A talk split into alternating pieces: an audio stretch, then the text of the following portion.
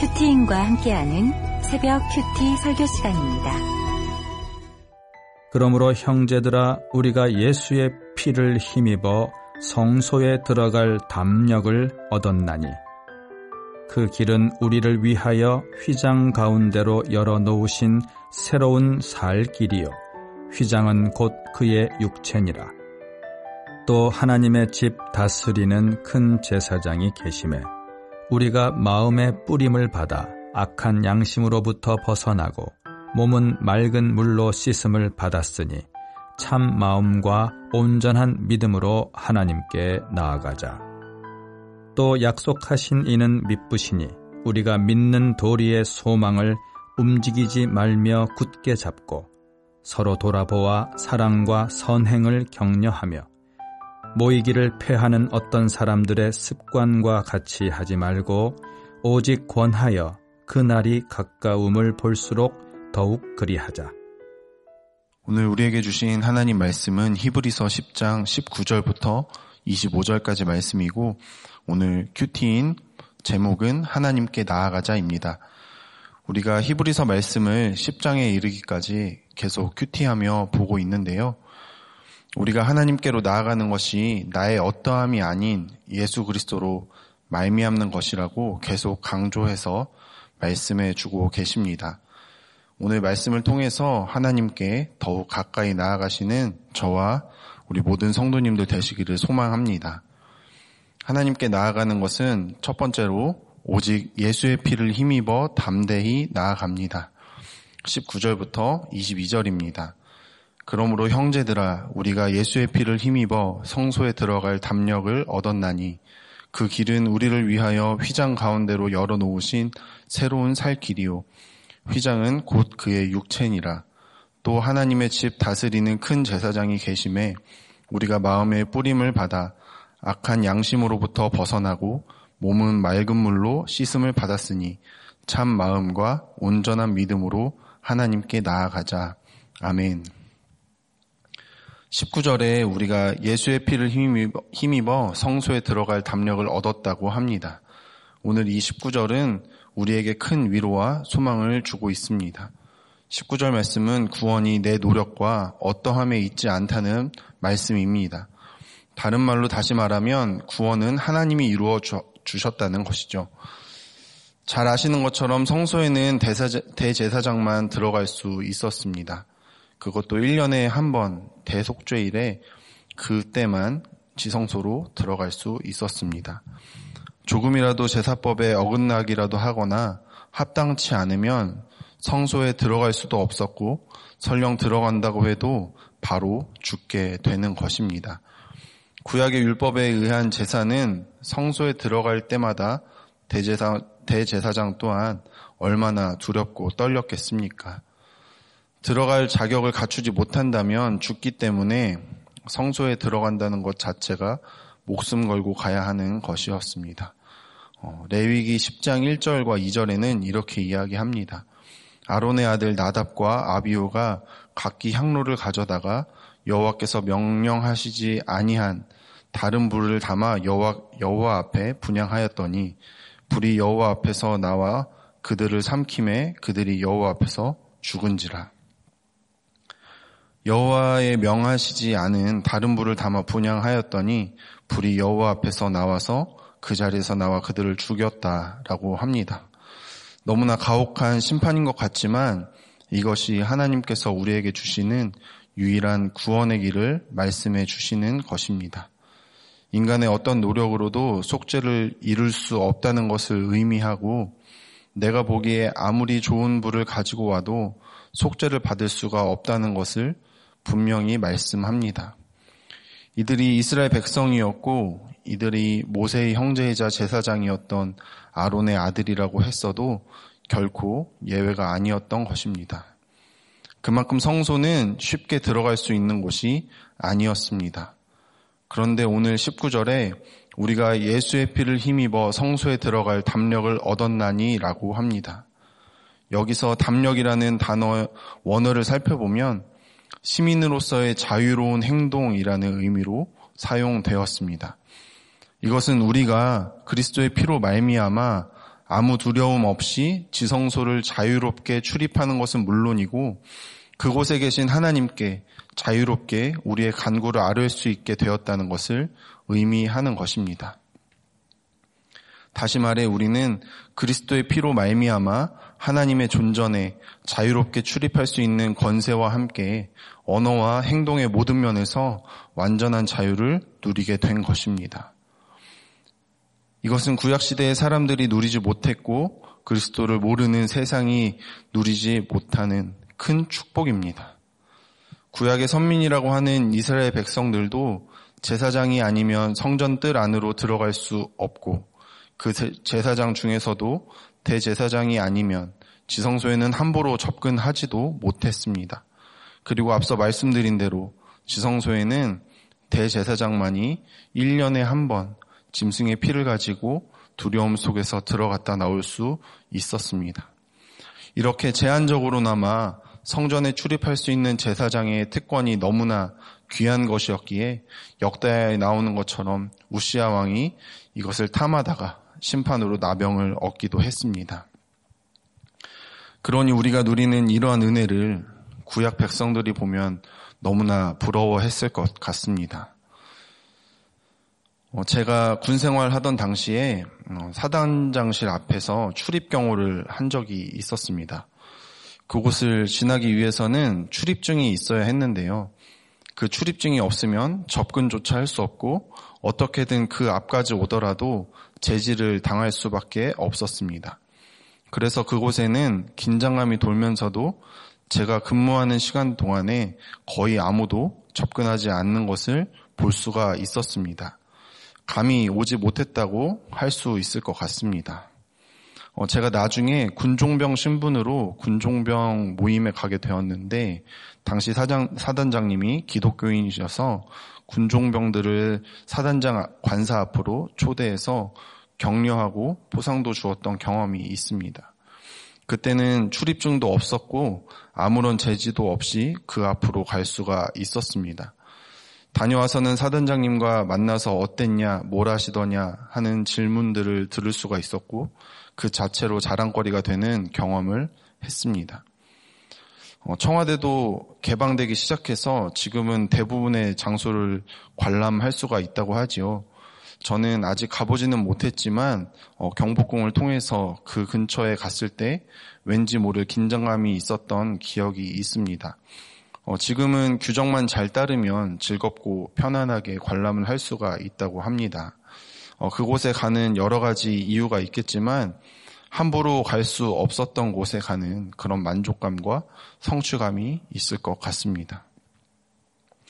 조금 높은 지위에 있는 사람 근처에 가는 것만으로도 이렇게 큰 자랑거리가 되는 것인데 지극히 높으신 하나님 앞에 들어갈 수 있도록 해주셨다는 것은 큰 자랑거리이자 영광스러운 일인 것입니다. 이어서 20절입니다. 길은 우리를 위하여 휘장 가운데로 열어놓으신 새로운 살 길이요. 휘장은 곧 그의 육체니라. 아멘. 성소는 지성소를 막아둔 휘장이 있었습니다. 예수님께서 십자가에서 돌아가실 때 마태복음 27장은 이렇게 기록합니다. 이에 성소 휘장이 위에 위로부터 아래까지 찢어져 둘이 되고 땅이 진동하며 바위가 터지고 아멘. 이는 십자가를 통해 그리스도의 몸이 찢김으로 하나님과 인간을 가로막고 있던 죄의 장애가 사라졌음을 의미하는 것입니다.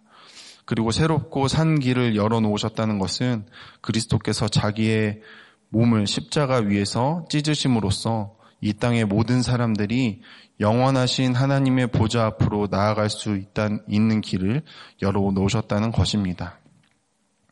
하나님께로 나아가는 것은 그리스도로만 나아갈 수 있습니다.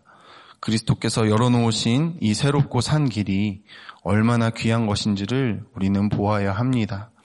내가 열 수도 없고 만들 수도 없는 길을 열어주심에 감사와 감격이 있어야 합니다. 21절에는 히브리서 기자가 다시 한번 예수님을 큰 제사장이라고 하였습니다. 이것은 그리스도께서 진정한 하늘의 대제사장이심을 재확인하는 것입니다. 적용 질문 드리겠습니다.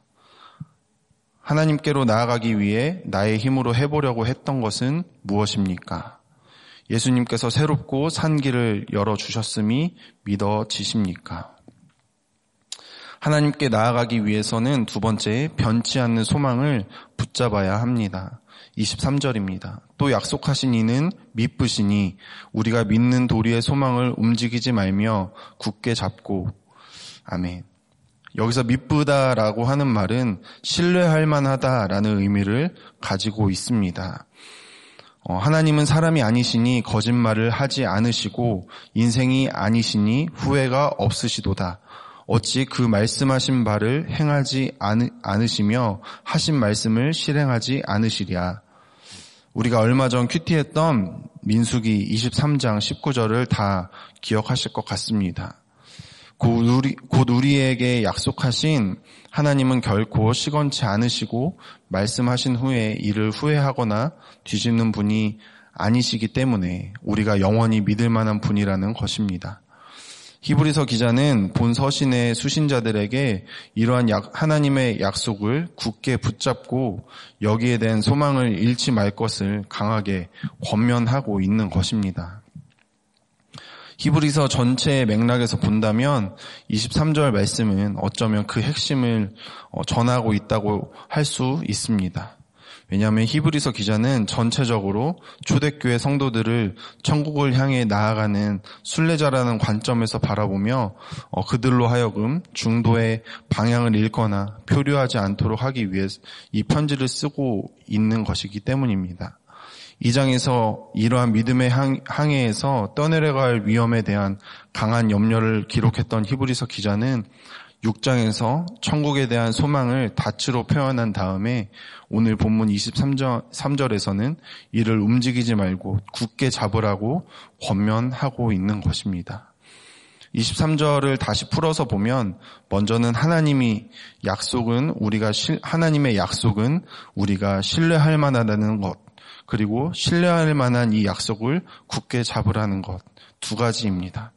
이를 뒤집어서 해석한다면 믿을 수 없는 것을 붙잡는 것은 어리석은 일이라는 것입니다.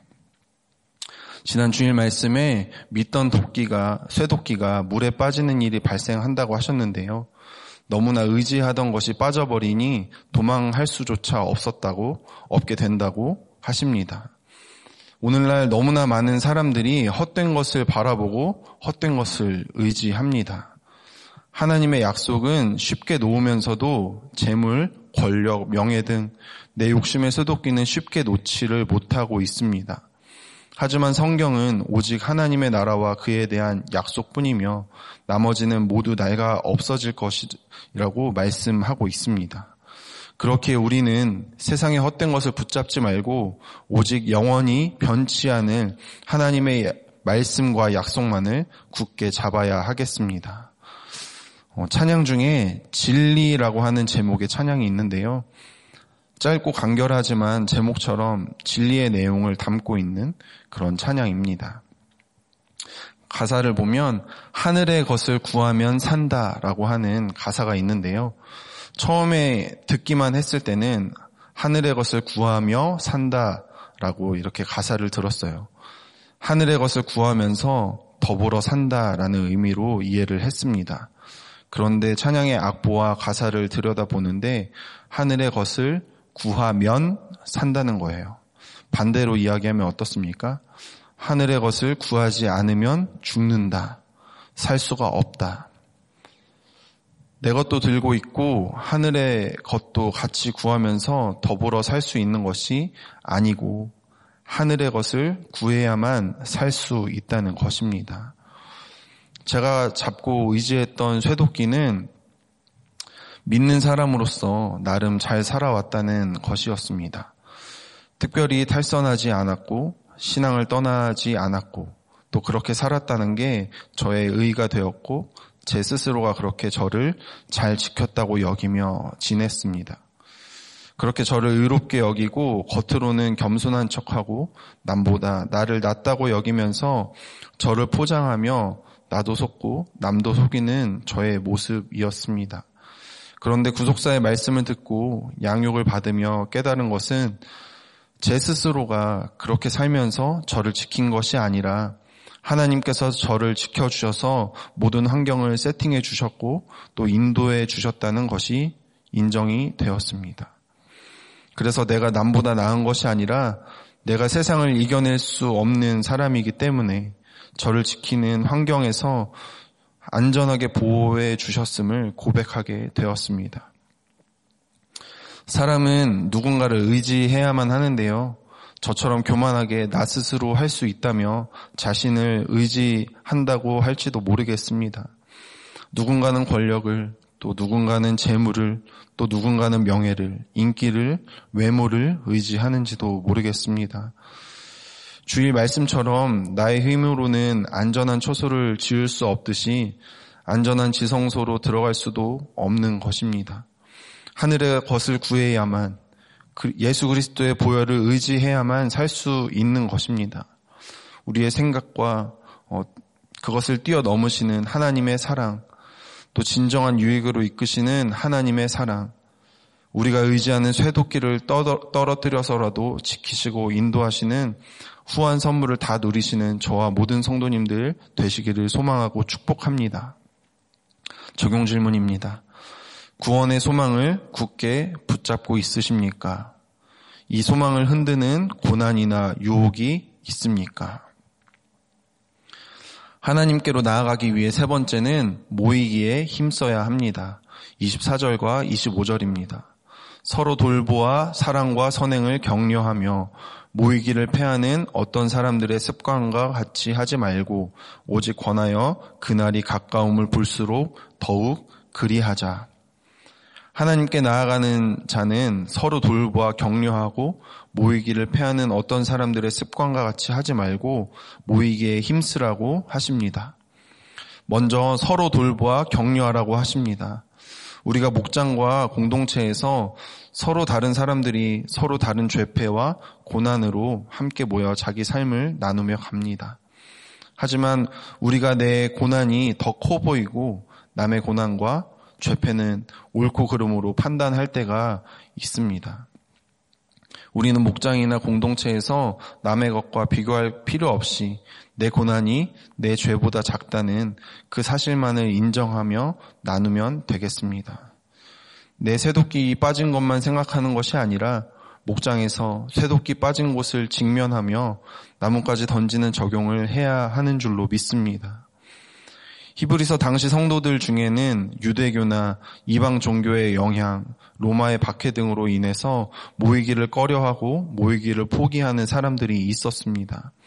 서로 돌보아 사랑과 선행으로 경, 선행을 격려하라 하는 말씀과 더욱 모이기에 힘쓰라는 말씀은 어려운 현실 속에서 온전한 신앙을 지키라고 하는 강한 권면의 말씀입니다. 그러면 왜 성도들에게 역경과 고난 중에도 모이기에 힘쓰라고 말씀하는 것일까요? 우리가 민수기에서 보았듯이 하나님께서 출애굽한 이스라엘 백성들을 흩어서 개별적으로 약속의 땅 가나안으로 가게 하신 것이 아니라 오히려 회망을 중심으로 하나 되게 하셔서 함께 약속의 땅으로 들어갈 것을 명하셨습니다. 이렇듯 이스라엘 백성이 하나님의 임재의 상징적 처소인 성전을 중심으로 모였다는 것은 곧 축복과 기쁨을 상징하는 것입니다. 그렇게 지성소로 들어가도록 휘장 가운데로 새로운 살 길을 열어두시고 예수의 피를 힘입어 담력을 얻게 하신 것입니다. 저는 제가 신앙, 제가 잘해서 신앙을 지켰다고 생각했기에 신앙으로 방황하고 어려워하는 다른 지체들을 신앙 혼자 지킬 수 있는 걸 왜 못 지키느냐고 또 믿음이 생겼다 없어졌다 하는 거냐고 이렇게 생각하며 이해하고 체휼해 주지 못했습니다. 그런데 가정을 이루고 자녀를 양육하면서 자녀의 신앙을 위해서 왜 아무것도 하지 않느냐는 아내의 고발이 찔림을 주었고 더 미루지 말고 유아세례 과제를 제출해서 둘째 유아세례를 받으라는 목장의 처방을 통해 신앙을 혼자 지키는 것이라고 생각한 것이 나를 먼저 생각하는 이기심이었고 정말 영혼 구원에는 관심이 없는 목사라는 것이 인정이 되어서 어, 회개가 되었습니다. 우리가 모이기에 힘써야 하는 것은 모임으로 인해서 구속사의 말씀을 듣고 또 목장에서 나누며 서로의 약재료를 통해서 회복되고 살아남을 경험을 하게 되는 것입니다. 어, 말모이라는 영화가 있는데요. 일제 강점, 기의 역경과 시련 속에서 우리말을 지키기 위해 힘을 보태는 사람들의 이야기를 담고 있습니다. 거기에 나오는 대사 중에 한 사람의 열 걸음보다 열 사람의 한 걸음이 더 크다는 대사가 있는데요. 혼자서의 많은 노력보다 열 사람이 뭉쳐서 하는 것이 훨씬 더 낫다는 그런 의미를 담고 있습니다. 우리 목장이 그렇지 않겠습니까? 말씀이 잘 들리지 않아도 목장에 모여서 나누고 듣다 보면 말씀이 깨달아지고 혼자서는 해결되지 않는 문제를 목장에서 처방해 주어서 해결이 되는 것을 우리는 경험하고 있습니다. 어, 3년여 코로나, 기, 코로나 기간을 지나면서 온라인 예배가 많이 활성화되고 미디어 예배가 많이 성장하였습니다. 이것이 어느 곳에서나 말씀과 찬양을 접하고 예배의 현장감을 느낄 수 있다는 것이 장점이고 또 예배에 처소로 이동하기 힘들고 거동이 불편하신 분들처럼 피치 못할 사정으로 현장에 오지 못하시는 분들이 예배를 함께 드릴 수 있다는 것도 장점이겠습니다. 하지만 이러한 것을 이용하고 자기 합리화하면서 예배의 자리를 지키지 않고 그저 본인, 의 양심의 가책을 피하기 위한 수단으로만 여기게 된다면 그것은 모이기에 힘써 구원의 기쁨을 누리라고 하신 하나님의 뜻에 반하게 되는 방법일 것입니다. 혹시라도 현장 예배 나오기를 망설이고 고민하시는 분들이 계시다면 함께 현장 예배에 참석하셔서 지성소로 인도하시며 휘장을 찢으신 하나님의 은혜를 누리시는 성도님들 되시기를 소망하고 축복합니다. 어, 이제는 참으로 예수의 피를 의지하시기를 소망합니다. 신실하신 하나님의 약속을 굳게 붙드시기를 바랍니다. 그래서 속한 공동체에 서로 돌보아 사랑과 격려를 하며 모두 온전한 구원을 이루시는 저와 여러분 되시기를 주님의 이름으로 소망하고 축복합니다. 적용 질문입니다. 현장 예배를 사모하고 계십니까? 오늘 주일 현장 예배에 참석하실 건가요? 기도하겠습니다. 하나님, 우리에게 하나님께 나아갈 수 있는 새로운 길을 열어주시니 감사합니다. 오직 예수의 피로만이 성소에 담대히 들어갈 수 있다고 하시는데 저는 겉으로는 모든 것이 은혜이고 하나님의 인도하심이라고 하면서도 나의 능력으로 지켜왔다고 저를 의롭다 여기는 교만한 죄인입니다. 주님 저를 불쌍히 여겨 주셔서 이제는 예수 피로만 살 수 있다고 예수 피만 의지하며 살기를 원한다고 겸손히 고백하는 제가 되게 하여 주시옵소서. 되었다함이 없어 안 되고 할 수 없는 저를 의지하는 것이 아니라 미쁘신 하나님만을 의지하기를 원합니다. 믿는 도리의 소망을 굳게 붙잡을 수 있도록 주님 도와주시옵소서. 하나님께 나아갈 때에 모이기를 파하는 자의 습관을 따르지 말라고 하셨사오니 이제는 공동체 안에서 서로 돌아보고 사랑과 선행을 격려하며 선한 일에 더욱 매진하며 모이기에 힘쓰는 저희와 저희가 될 수 있도록 인도하여 주시옵소서. 애통함으로 기도하며 가정 중수를 위해 외치는 담임 목사님 영육간의 강건함으로 지켜주시고 구속사의 말씀이 강에서 바다로 흘러넘쳐 가정이 살아나고 생명이 살아나는 역사가 나타나게 하여 주시옵소서. 오늘 주일 예배 가운데 큰 은혜를 더하여 주셔서 회막을 중심으로 모여서 구원의 감격을 누리는 기쁨의 날이 되기를 소망합니다. 혹시 망설이는 발걸음이 있다면 마음을 일으키시고 인도하셔서 함께 모이기를 힘쓰는 날이 되게 하여 주시옵소서. 새로운 살 길이신 예수 그리스도 이름으로 기도합니다. 아멘. 오늘 주신 말씀과 각자의 기도 제목으로 기도하겠습니다.